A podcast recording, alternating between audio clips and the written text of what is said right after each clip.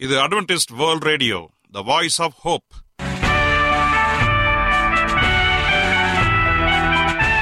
வணக்கம். அன்பான வானொலி நேயர்களே உங்கள் அனைவரையும் கர்த்தராகிய ஆண்டவர் இயேசுவின் நாமத்திலே வாழ்த்தி எங்களது இன்றைய ஒளிபரப்பை கேட்க உங்களை அன்போடு வரவேற்கிறோம். பரலோக வாழ்க்கைக்கு வழிகாட்டக்கூடிய எங்களது ஒளிபரப்பில் இன்று இடம்பெற இருக்கும் நிகழ்ச்சிகள் உடல் ஆரோக்கியத்தை குறித்த செய்திகள் ஆன்மீக சிந்தனைக்கான தேவ செய்திகள் மற்றும் காதுக்கு இனிய கீதங்கள். இன்றைய உலகில் வியாதிகளின் எண்ணிக்கையை கணக்கிட முடியாது. ஒவ்வொரு நாளிலும் பேர் தெரியாத பல பல வியாதிகளால் மனிதர்கள் இறந்து வருவதை காண்கிறோம். இந்த சூழ்நிலையில் நீங்கள் ஆரோக்கியமாக இருக்க வேண்டுமென நாங்கள் விரும்புகிறோம். அதற்கு முன்பதாக ஓர் இனிய பாடலை கேட்டு மகிழ்வோம்.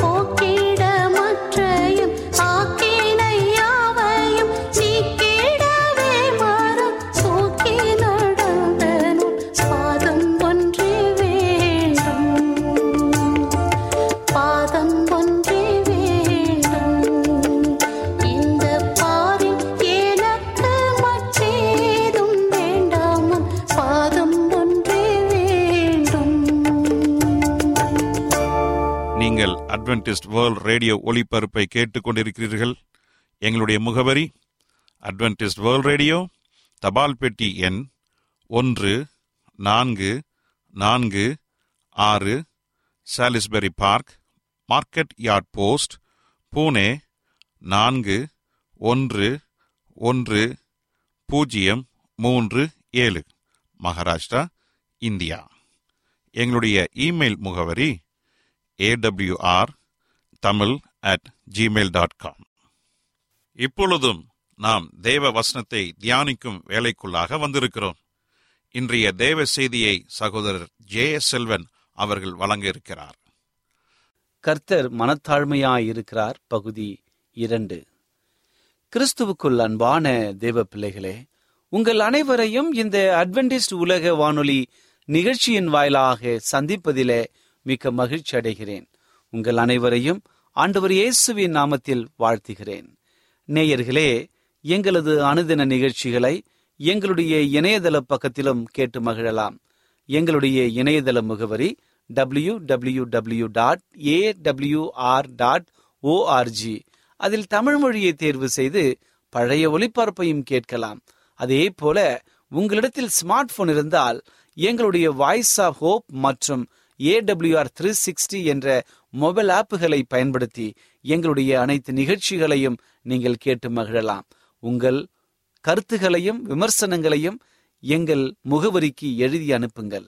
எங்களுடைய முகவரி இந்த நிகழ்ச்சியின் முடிவில் சொல்லப்படுவதை கவனமாக கேட்டு எங்களோடு தொடர்பு கொள்ளுங்கள். கர்த்தர் உங்கள் அனைவரையும் ஆசிர்வதிப்பாராக. இப்பொழுது நாம் தேவ செய்திக்குள்ளாக ஜெபத்தோடு கடந்து செல்வோம். கிருபையுள்ள நல்ல ஆண்டவரே இந்த நல்ல வேலைக்காக நன்றி செலுத்துகிறோம். இந்த நாளிலே ஒரு நல்ல ஒரு சத்தியத்திற்காய் காத்து நிற்கிறோம். பேசப்போகிற ஒவ்வொரு காரியமும் உம்முடைய வார்த்தைகளாக இருந்து கேட்கிற யாவருக்கும் ஆசிரத்தை கொடுக்கும்படியாய் இயேசுவின் நாமத்தில் கேட்கிறோம் நல்ல பிதாவே. ஆமேன். இன்றைய தியானத்திற்காக நாம் எடுத்துக்கொண்ட ஒரு தலைப்பு கர்த்தர் மனத்தாழ்மையாய் இருக்கிறார். இந்த தலைப்பை குறித்து ஏற்கனவே முதல் பகுதியாக நாம் பார்த்திருக்கின்றோம். இதனுடைய இரண்டாம் பகுதியாக நாம் எடுத்துக்கொண்ட ஒரு வேத பகுதி ஒன்று பேதுரு ஐந்தாம் அதிகாரம் ஆறாவது வசனம். ஒன்று பேதுரு ஐந்தாம் அதிகாரம் ஆறாவது வசனம். வாசிக்கிறேன் கேளுங்கள். ஆகையால் ஏற்ற காலத்திலே தேவன் உங்களை உயர்த்தும்படிக்கு அவருடைய பலத்த கைக்குள் அடங்கியிருங்கள். ஆகையால் ஏற்ற காலத்தில் தேவன் உங்களை உயர்த்தும்படிக்கு அவருடைய பலத்த கைக்குள் அடங்கியிருங்கள். இந்த வசனத்தை சற்று வாசித்த மாத்திரத்துல அநேக சிந்தனைகள் வரும். அவருடைய பலத்த கைக்குள் நாம் அடங்கி இருக்க வேண்டும். அப்படி என்றால் அவருடைய கைக்குள் ஒரு பெட்டி பாம்பாக அடங்க வேண்டுமா என்று அநேகர் கேட்பீர்கள். என் அன்பு சகோதரி சகோதரி அப்படி அல்ல. அவருடைய பலத்த கைக்குள் அடங்கி இருக்க பொழுது அவருடைய உண்மையான அன்பை நேசித்து அவருடைய சட்டத்திட்டங்களை கடைபிடித்து உண்மையாக முழு மனதோடு நாம் அவருக்கு கீழ்ப்படிய வேண்டும். அவரில் அன்பு செலுத்த வேண்டும். அவருக்காக காத்திருக்கிற நிலையை இங்கே காக்கிறது உண்மையான ஒரு அன்பை நாம் வெளிப்படுத்த வேண்டும். இதுதான் அவருடைய பலத்த கைக்குள் நாம் அடங்கியிருக்க வேண்டும். ஆண்டவர் அப்படி அட நம்ம இருக்கும் பொழுது ஆண்டவர் நம்மை அற்புதமாக உயர்த்துகிற தேவனாக இருக்கிறார். அதன் வேதம் சொல்லுவது போல ஏற்ற காலத்தில் தேவன் உங்களை உயர்த்தும்படிக்கு அவருடைய பலத்த கைக்குலை அடங்கியிருக்க வேண்டும். இதை நாம் பார்க்கும் பொழுது தாழ்மையை குறித்து அதிகமாக இந்த வசனம் நமக்கு நினைவுபடுத்துகிறது. தாழ்மையோடு தேவனோடு இணைந்திருக்க வேண்டும். தாழ்மையுள்ளவன் தேவனுக்கு பிரியமாய் எண்ணப்படுகிறான். தாழ்மையோடு ஆண்டவரே நீர் என்ன செய்ய சித்தமாய் இருக்கிறீர் என்று சொல்லி தாழ்மையோடு கேட்க வேண்டும். இன்றைக்கு தாழ்மைக்கு விரோதமாக பெருமை வருகிறது. தாழ்மையின் குணம் ஆண்டவராக இருக்கிறார். ஆண்டோடைய உண்மையான குணம் தாழ்மை காணப்படுகிறது. இதற்கு விரோதமாக சாத்தான் காணப்படுகிறார். சாத்தானுடைய குணம் பெருமையாக இருக்கிறது. ஆகவே நம்முடைய வாழ்க்கையில சாந்த குணம் இருக்கிறதா? தாழ்மை இருக்கிறதா? அல்லது பெருமை இருக்கிறதா? அல்லது வரட்டு கௌரவம் இருக்கிறதா? இன்னும் சொல்லிக்கொண்டே போகலாம். என்று சொன்னால் தாழ்மை என்பது மிக அற்புதமான ஒரு காரியம். ஒரு மனிதன் அழிகிறான் என்று சொன்னால் அவன் வாழ்க்கையில தாழ்மை இல்லை என்றுதான் அர்த்தம். ஒரு மனிதன் வாழ்கிறான் என்று சொன்னால் அவனுடைய வாழ்க்கையில அற்புதமான ஒரு தாழ்மை இருக்கிறது என்றுதான் அர்த்தம் என்று சொல்லி விளங்கி கொள்ள வேண்டும். ஒரு மனிதன் அழிவதற்கு அவனிடத்துல தாழ்மை இல்லாமல் போய் போகிறது. ஒரு மனிதன் அற்புதமாக நீடித்து வாழ்கிறான் என்று சொன்னால் அங்கே தாழ்மை காணப்படுகிறது. அப்படி என்றால் தாழ்மை என்றால் என்ன? சற்று யோசித்து பாருங்க. இந்த கேள்வி உங்களுக்குள்ளே நீங்க கேட்டு பாருங்க. தாழ்மை என்றால் என்ன? இயேசு கிறிஸ்துவை பார்க்கும் பொழுது அவருடைய உருவத்தை நீங்கள் பார்ப்பது பதிலாக அவருடைய குணத்தை நீங்கள் பாருங்கள். இயேசு கிறிஸ்து இந்த உலகத்திலே வாழ்ந்த பொழுது எப்படிப்பட்ட ஒரு வாழ்க்கையை வாழ்ந்தார்? எல்லார்ட்டையும் சண்டை போட்டாரா? எல்லார்ட்டையும் பெருமையோடு சுத்தினாரா? எப்படி வாழ்ந்தார் சற்று யோசித்து பாருங்க. மிக தன்னைத்தானே தாழ்த்தி அடிமையின் ரூபத்தை எடுத்து நம்முடைய பாவங்களை மன்னிக்கும்படியாக இந்த உலகத்திலே மாட்டு தொழுவத்திலே பிறந்தார். அரசனாக அவர் பிறந்திருக்கலாம் அரண்மனையிலே வந்திருக்கலாம் ஆனால் அவர் மாட்டு தொட்டியிலே தொழுவத்திலே அங்கே ஒரு எளியோருக்கு பிள்ளையாக அங்கே பிறக்கிறார். இதிலிருந்து நாம் கற்றுக்கொள்கிற காரியம் ஆண்டவர் பெருமைக்கு எதிர்த்து நிற்கிறார். அவருடைய வாலிப பிரியாத்திலே பாருங்க ஆண்டவர் எப்படிப்பட்ட காரியம் இருக்க வேண்டும் ஆனால் அவர் தேவனுடைய வேதத்தை கற்றுக்கொள்ள வேண்டும் மற்றவர்களுக்கு போதிக்க வேண்டும் என்று சொல்லி தாழ்மையோடு திருச்சபைகளில் அவர் இருந்தார் அதிக நேரம் செலவிட்டார். தன்னுடைய தகப்பனாருக்கு அவருடைய வேலைகளை உதவியாக இருந்தார் தாழ்மையோடு இருந்தார். அவருடைய போதனைகளில எல்லாரையும் நேசித்து அன்பின் பாதையிலே நடத்தினார். வியாகுலப்பட்டார். ஐயோ இந்த மகனுக்கு ஏன் இவ்வளவு பெரிய கொடூரம் என்று சொல்லி வியாதிசர்களை பார்த்து கண்ணீர் விடுகிறார். மறித்தவர்களை பார்த்து கண்ணீர் விடுகிறார். இப்படிப்பட்ட ஒரு தாழ்மை உள்ள உள்ளம் கொண்ட ஒரு அன்பான ஆண்டவர் நம்மோடு கூட இருக்கிறார். அவரை கல்லெறிந்தார்கள். அவரை கல்வாரி சிலுவையிலே போடுவதற்கு முன்பதாக கச்சைகளினாலே அடித்தார்கள் அரைந்தார்கள் துப்பினார்கள். எல்லாவற்றிலுமே அவர் மிகவும் தாழ்மையோடு இருந்தார் சாந்தத்தோடு இருந்தார். இந்த ஒரு காரியத்தை நாம் படிக்கும் என்று சொன்னால் ஏசையா சொல்லும் பொழுது ஏசையா தீர்க்கதரிசி சொல்லும் பொழுது ஐம்பத்தி மூன்றாம் அதிகாரத்தில் அவருடைய பாடுகளையும் அவருடைய குணங்களையும் நமக்கு அற்புதமாக விலக்கி கொடுக்கிறது. பாருங்கள் ஒரு சில வசனங்களை நான் வாசிக்கிறேன் பாருங்க. அவர் அசட்டை பண்ணப்பட்டவரும் மனுஷரால் புறக்கணிக்கப்பட்டவரும் துக்கம் நிறைந்தவரும் பாடு அனுபவித்தவருமாயிருந்தார். அவரை விட்டு நம்முடைய முகங்களை மறைத்து கொண்டோம். அவர் அசட்டை பண்ணின பண்ணப்பட்டிருந்தார். அவரை எண்ணாமல் போனோம். மெய்யாகவே அவர் நம்முடைய பாடுகளை ஏற்றுக்கொண்டு நம்முடைய துக்கங்களை சுமந்தார். நாமோ அவர் தேவனால் அடிக்கப்பட்டு வாதிக்கப்பட்டு சிறுமைப்பட்டவர் என்று எண்ணினோம். நம்முடைய மீறுதல் நிமித்தம் காயப்பட்டு நம்முடைய அக்கிரம நிமித்தம் அவர் நொறுக்கப்பட்டார். நமக்கு சமாதானத்தை உண்டு பண்ணும் ஆக்கினை அவர் மேல் வந்தது. அவருடைய தழும்புகளால் நாம் குணமாகிறோம். பாருங்கள் அவருடைய பாடு மரணத்தை குறித்து முன்னறிவிக்கப்பட்ட ஒரு தீர்க்க தரிசனம் இது. இயேசு கிறிஸ்து முதலாம் வருகைக்கு முன்பதாகவே இந்த ஒரு காரியங்கள் சாட்சியாக அங்கு சொல்லப்பட்டிருக்கிறது. அப்படி என்றால் முதலாம் வருகையில் ஆண்டவர் வந்தார். இந்த தீர்க்க தரிசனங்கள் நிறைவேறின. சாட்சியாக இந்த உலகத்திலே வாழ்ந்தார். எதற்காக?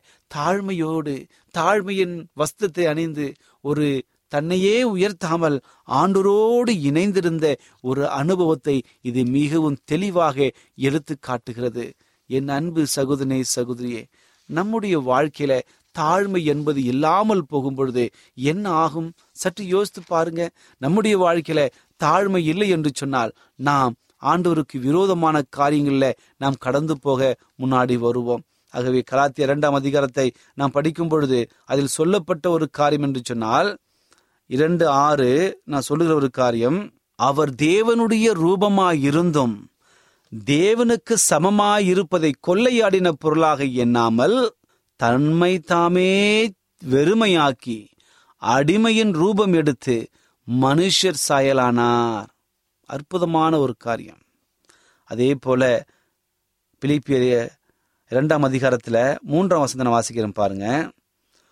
ஒன்றையும் வாதினாலாவது வீண் பெருமையினாலாவது செய்யாமல் மனத்தாழ்மையினாலே ஒருவரை ஒருவர் தங்களிலும் மேன்மையானவர்களாக எண்ண கடவீர்கள். நம்முடைய அருகாமையில் இருக்கிற எல்லாரையும் நம்ம விட மேலானவர்கள் என்று சொல்லி நாம் எண்ண வேண்டும். இதுதான் ஆண்டவர் நமக்கு போதித்த ஒரு காரியம். இயேசு கிறிஸ்து இந்த உலகத்திலே வாழ்ந்த பொழுது அவருடைய வாழ்க்கை அநேக சம்பவங்களை அநேக பாடங்களை நமக்கு கொடுக்கிறது. இவற்றையெல்லாம் பார்க்கும் பொழுது நம்முடைய வாழ்க்கையில எப்படிப்பட்டவராக நாம் இருக்க வேண்டும்? வேதத்திலே தெய்வ வ- வசனங்கள் எல்லாம் சொல்லுகிறது தேவனுடைய பிள்ளைகள் சாட்சியாக பகிர்கிறார்கள் மனத்தாழ்மையாயிருங்கள் என்று சொல்லி.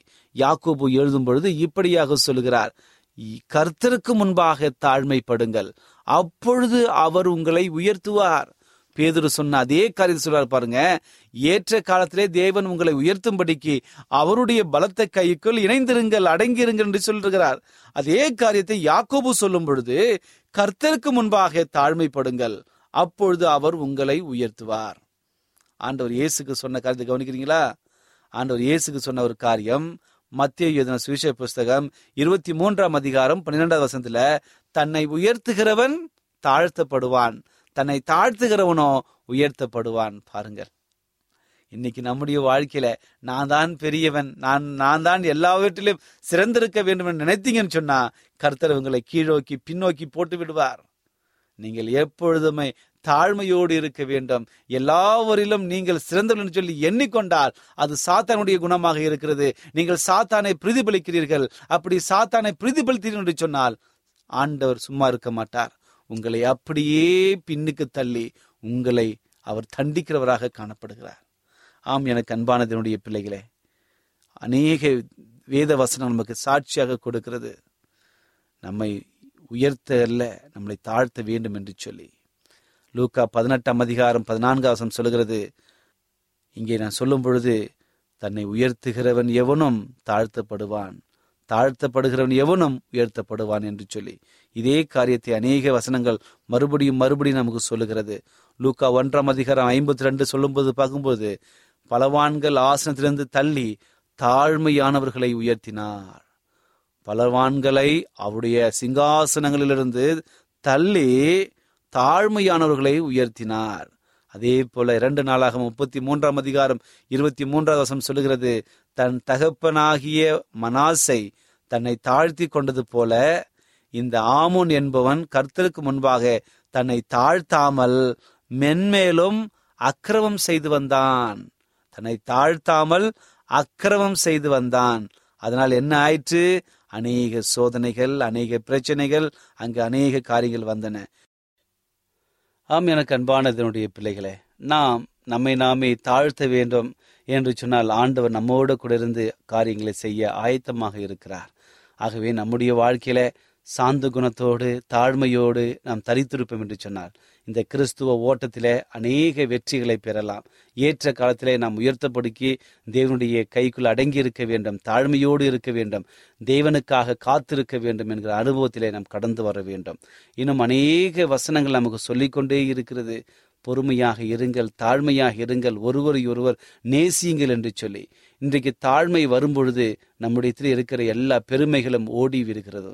நம்முடைய வாழ்க்கையில பெருமை எதற்கனால வருகிறது தெரியுங்களா? மற்றவர்களோடும் நாம் நம்மை ஒத்து பார்த்து அவனை விட நான் சிறந்தவன் என்று எண்ணுகிற எண்ணம் வந்தாலே போதும். அது மிகப்பெரிய அழிவிற்கு நம்மை அழைத்து செல்லும். இன்னைக்கு நீங்கள் கிறிஸ்தவர்களாக இருக்கலாம். இந்த நிகழ்ச்சியை நீங்கள் கிறிஸ்தவர்களாக கேட்டுக்கொண்டிருந்தால் ஆண்டவர் எச்சரிக்கிற ஒரு காரியம் நீங்கள் உங்கள் ஆவிக்குரிய வாழ்க்கையில பெருமை இல்லாதவர்களாக இருக்க வேண்டும். பெருமை என்பது நம்முடைய ஆவிக்குரிய வாழ்க்கையில எப்படி வரும் தெரியுங்களா? நான் தினந்தோறும் வேதம் படிக்கிறேன் நான் தினந்தோறும் ஜெபம் பண்றேன் நான் தினந்தோறும் தேவாலயத்திற்கு நான் சென்று நான் ஜெபித்து வருகிறேன் வாரந்தோறும் தவறாமல் நான் தேவாலயத்திற்கு போறேன் என்று சொல்லி நீங்கள் உங்களுக்குள்ளேயே ஒரு பெருமையின் வஸ்துத்தை அணிந்து கொண்டு இருந்தீர்கள் சொன்னால் காண்டவர் உங்களை வீழ்த்த ஆயத்தமாக இருக்கிறார்.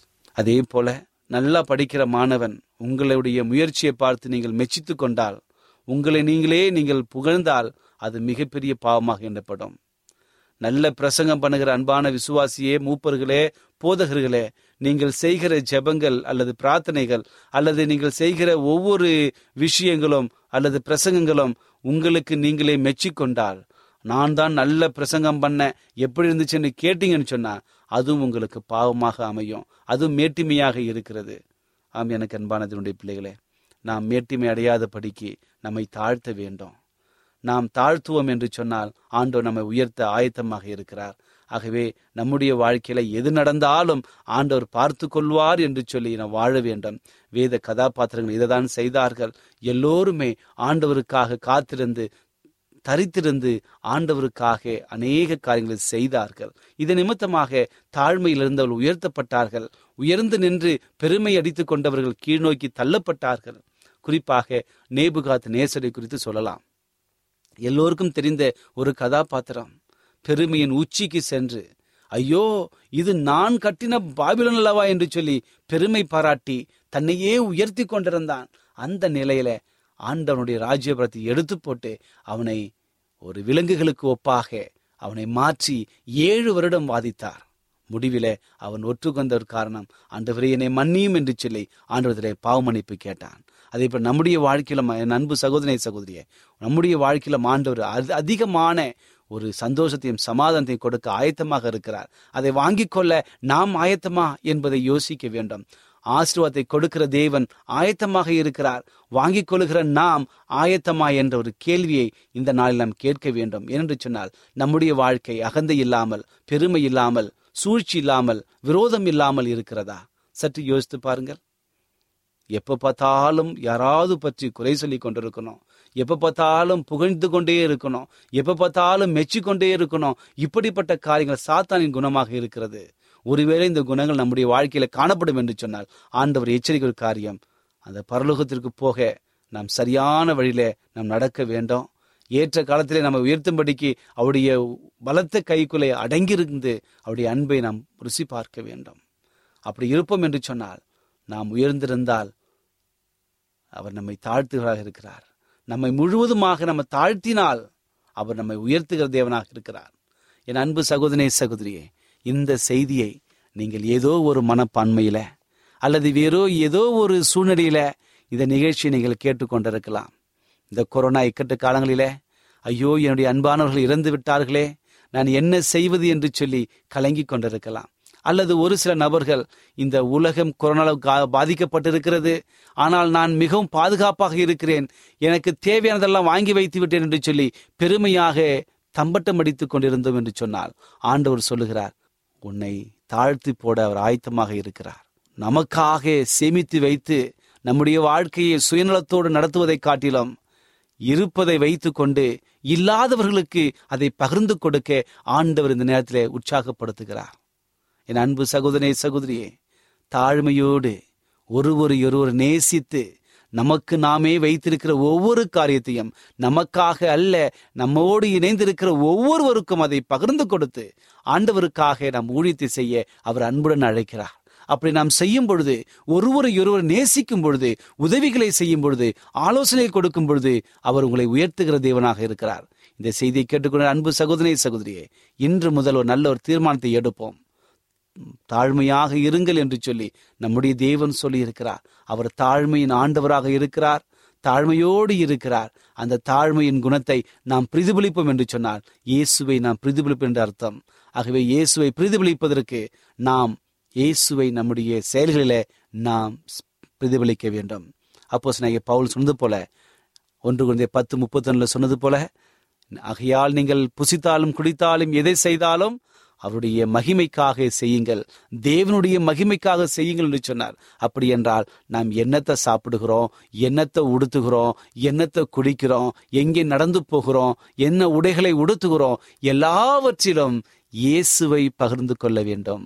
இயேசுவை மகிழ செய்ய வேண்டும். இயேசுவை நாம் பெருமைப்பட வைக்க வேண்டும். அப்படி செய்வோம் என்று சொன்னால் உண்மையாக நம்முடைய வாழ்க்கை ஆசீர்வாதமான வாழ்க்கையாக இருக்கும். வேத வசனங்கள் இதுதான் நமக்கு வலியுறுத்துகின்றன. இதுதான் தேவனுடைய சித்தமாகவும் விருப்பமாக இருக்கிறது. அப்படி நாம் செய்யும் பொழுது நம்முடைய வாழ்க்கை ஆசீர்வாதமாக மாறும். இப்படிப்பட்ட ஆசீர்வாதம் உங்களுக்கு வரும்படியாக நான் வாழ்த்துகிறேன். கர்த்தர் உங்கள் யாவரையும் ஆசீர்வதிப்பாராக. ஜபிப்போமா? கிருபையுள்ள நல்ல ஆண்டவரே இந்த நல்ல வேலைக்காக நன்றி தகப்பனே. இந்த நாளிலே ஒரு நல்ல சத்தியத்தை கொடுத்தமைக்காக நன்றி. தாழ்மையுள்ள தேவ நீர் நாங்களும் தாழ்மையாக இருக்க வேண்டும் என்ற ஒரு விருப்பம் உடையவராக அந்த விருப்பத்தை நிறைவேற்ற நாங்கள் ஒப்பு கொடுக்கிறோம் தகப்பனே. ஆண்டவரே உமக்கு விரோதமாக நாங்கள் செய்த ஒவ்வொரு பாவத்தையும் மன்னித்து பெருமையோடு சுற்றி கொண்டிருந்திருக்கலாம். இந்த நேரத்தில் எங்களை தாழ்மைப்படுத்தும் தகப்பனே. கண்ணீரோடும் கவலையோடும் மனபாரத்தோடும் சஞ்சலத்தோடும் கஷ்டப்பட்டு இந்த நிகழ்ச்சியை யாராவது கேட்டுக்கொண்டிருந்தால் இந்த நேரத்திலே நல்ல சமாதானத்தையும் நல்ல அமைதியாயும் இருக்கும்படியாய் ஜெபிக்கிறேன் தகப்பனே. நல்ல சுகத்தை தாருங்க. அவருடைய வாழ்க்கையில ஆண்டவரே அவர் எழுந்து நிற்கிற ஒவ்வொரு காரியத்தையும் நீங்கள் ஆசிர்வதிக்கும்படியாய் ஜெபிக்கிறேன். அவருடைய வாழ்க்கையில் இருக்கிற ஒவ்வொரு தாளந்துகளையும் உமக்காக பயன்படுத்த அவளை அர்ப்பணிங்க தகப்பனே. அவருடைய குடும்பத்தை ஆசீர்வதிங்க பிள்ளைகளை ஆசீர்வதிங்க செய்கிற வேலைகளை ஆசீர்வதிங்க. எல்லாவற்றிலும் உடைய கரம் இருக்கட்டும். எல்லாவற்றிலும் தாழ்மையோடு இருந்து உம்முடைய ஆசீர்வத்தை பெற்றுக்கொள்ள அவளை உற்சாகப்படுத்தும்படியாய் ஜெபிக்கிறேன். இந்த நிகழ்ச்சியை கேட்டுக்கொண்டு அன்பு சகோதரியும் சகோதரியும் விசேஷ விதமாக ஆசீர்வதிங்க. அவருடைய குடும்பத்தில் ஏதாவது தேவைகள் ஏதாவது வியாதிகள் கஷ்டங்கள் மரண ஓலங்கள் இருக்கும் என்று சொன்னால் இந்த நேரத்தில் நீ அவளோடு கூட இருந்து ஆசீர்வாதத்தை கொடுத்து தேவைகளை சந்தித்து எல்லா பயத்தையும் நீக்கி அவளுக்கு நம்பிக்கையை கொடுக்கும்படியாக ஜெபிக்கிறேன். என் ஆண்டவர் எனக்கு விடுதலை கொடுத்தார் நம்பிக்கையை கொடுத்தார் என்று சொல்லி அநேக சாட்சிகளை கேட்டு உம்முடைய நாமத்தை மகிமைப்படுத்த எங்களை வழிநடத்தும்படியாய் இயேசுவின் நாமத்தில் கேட்கிறோம் நல்ல பிதாவே. ஆமேன்.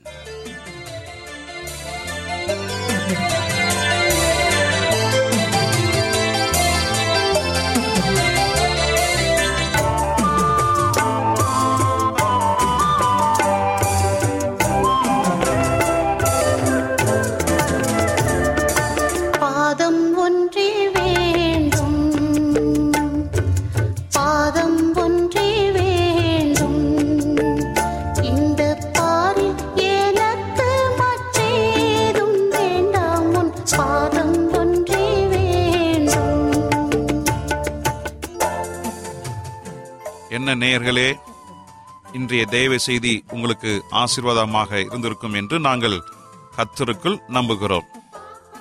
எங்களுடைய இன்றைய ஒளிபரப்பின் மூலமாக நீங்கள் கேட்டு பயனடைந்த நன்மைகளையும் சாட்சிகளையும் எங்களுடைய நிகழ்ச்சியை குறித்த உங்களுடைய கருத்துகளையும் விமர்சனங்களையும் எங்களுக்கு எழுதி அனுப்புமாறு உங்களை அன்புடன் வேண்டிக் கொள்கிறோம்.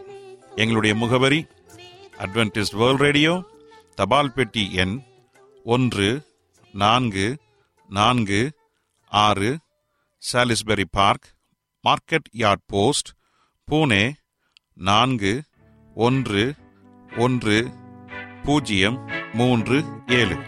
மகாராஷ்டிரா இந்தியா. எங்களுடைய இமெயில் முகவரி AWR Tamil at Gmail dot com இத்துடன் எங்களது இன்றைய ஒளிபரப்பு நிறைவு பெறுகிறது. மீண்டும் நாளைய தினம் இதே அலைவரிசையில் அரை மணி நேரம் முன்மதாக சந்திப்போம். கர்த்தர் தாமே உங்கள் அனைவரையும் ஆசீர்வதிப்பாராக. உங்களிடமிருந்து விடை பெறுவது ஆர். விக்டர் செல்வன்